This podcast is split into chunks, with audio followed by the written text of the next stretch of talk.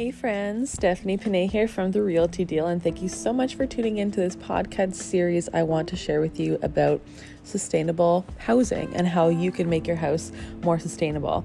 So, I'm going to break this podcast down into a handful of different episodes because there's a lot of information.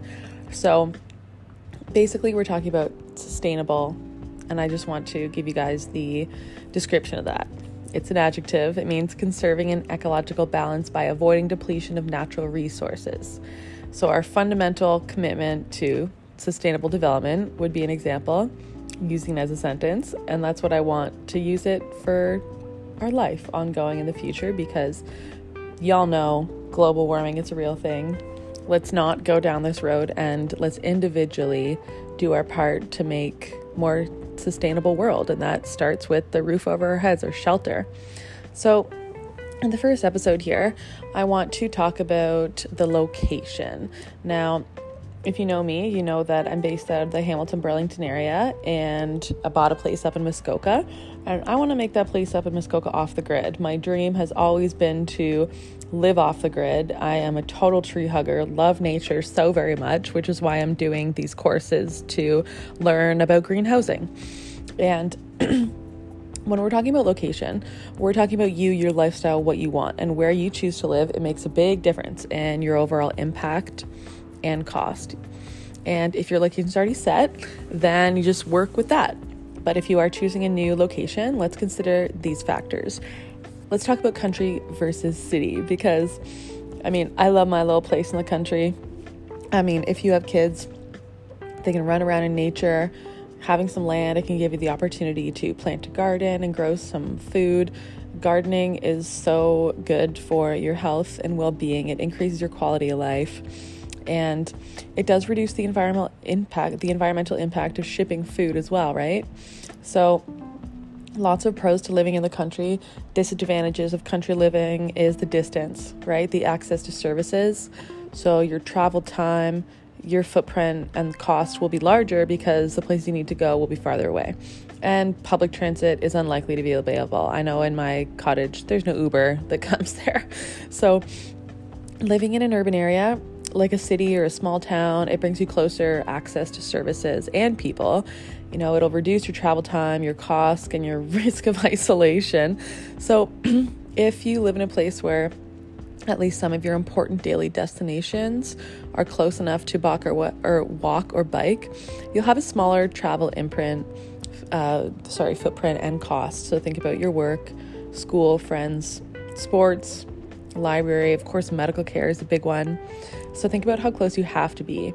And um, that's going to, you know, location matters to the sustainability of your house.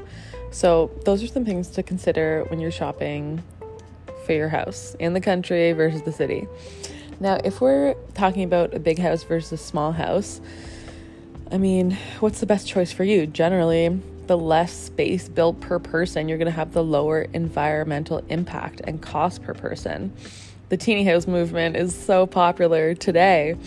And when you're talking about these measurements, the keywords are per person, right? If you took 100 tiny houses and stuck them together, you'd have an apartment building. And the apartment building will win for sustainability because being clustered together saves a ton, many tons of energy. And it also saves on exterior finish wall space, mechanical systems, heating energy, and land as well. So, think about how much square footage you need and the impact of your home size on your sustainability goals. Everybody's different. Speaking of apartment buildings, let's talk detached versus shared. You know, the apartment building example, it shows sharing walls, just like duplexes, townhouses, condos, apartments. I mean, it in, it reduces the impact, it reduces the cost of building.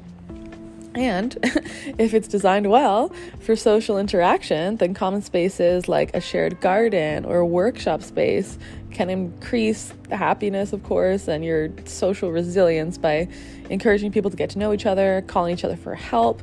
You can borrow tools, eggs, ice cubes, whatever from each other. That's a sign of a healthy community, right? And unfortunately, a lot of apartment buildings do not foster this kind of networking just because they don't have vision or, you know, a natural idea for inspiring these spaces. So, I mean, if we look towards Vancouver, there's there's a lot of co-housing developments that are fixing that by including these beautiful common spaces in their developments, like these rooftop gardens and stuff like that. Sometimes a gym doesn't cut it anymore, and heck, we're not even allowed to use them during these COVID times. So you can create this do it yourself shared community. You can go in and together with friends, families, neighbors, and uh, even if you wanted to buy a duplex or a triplex or a fourplex to live in, you can do this with your friends or with your family. So if you do want that um, lifestyle, then I'd say let's look into those options of how can you all share one roof. Very sustainable. Now, we're talking about existing houses versus new buildings. Land is is very important and expensive, right? So, if you can make use of an existing building, you can preserve the existing building and you can prevent literally tons of new of building material from becoming waste, right? On the other hand, creating this new building, it gives you opportunity for more design, possibly more energy efficiency. So, a term worth knowing is embodied energy. That's all the energy it took to make the building materials that are in your home. Embodied energy, it has a cost to the environment and to your pocketbook. So, using an existing building, save tons of embodied energy. On the flip side, operational energy, which is the energy it takes to heat, cool, and run the place, it can add up to more than the embodied energy over the long lifetime of a building. So, good energy performance is important. And from an ecological perspective, using an existing building it and giving it a major renovation and insulation upgrade, that could be the best environmental choice. So, let's talk about renovating an older home. I know all about older houses, working in Hamilton for so long. Look at uh, tearing down or renovating a house, you want to look at the numbers on that. And if you are thinking about renovating, then talk to me first because it depends on your goals. Let's also talk about solar energy access because whether you're renovating or building new, access to sunlight it does give you a big advantage. So, in cold climate places like where we are here in Canada, an ideal site for a solar home would be, you know, gradual south facing slope with a clearing south of the housing and trees to the north to protect from the wind, right? So you're going to want clearing on the south and trees to the north. So in the southern atmosphere, you know, you switch directions. If you don't have an ideal site, you can work with what you have. You just might need more insulation. So before you go solar, I do have connections in the solar industry if you're wondering if your if your home is ready for solar power and you know look into landscaping for energy reduction if you have lots of trees that's going to cool your house if you want more warmth you might want to cut them down so depends where you are but there are multiple solar powered options and products to cut back your home's energy uses so absolutely worthwhile to take a look at those so that's just a highlight. That's going to be our first episode of our sustainable housing podcast. So consider if you want to, if your lifestyle allows you to work in the country versus the city. And if you do want a big house or a small house, because obviously it's going to take more money for a big house ongoing and initially.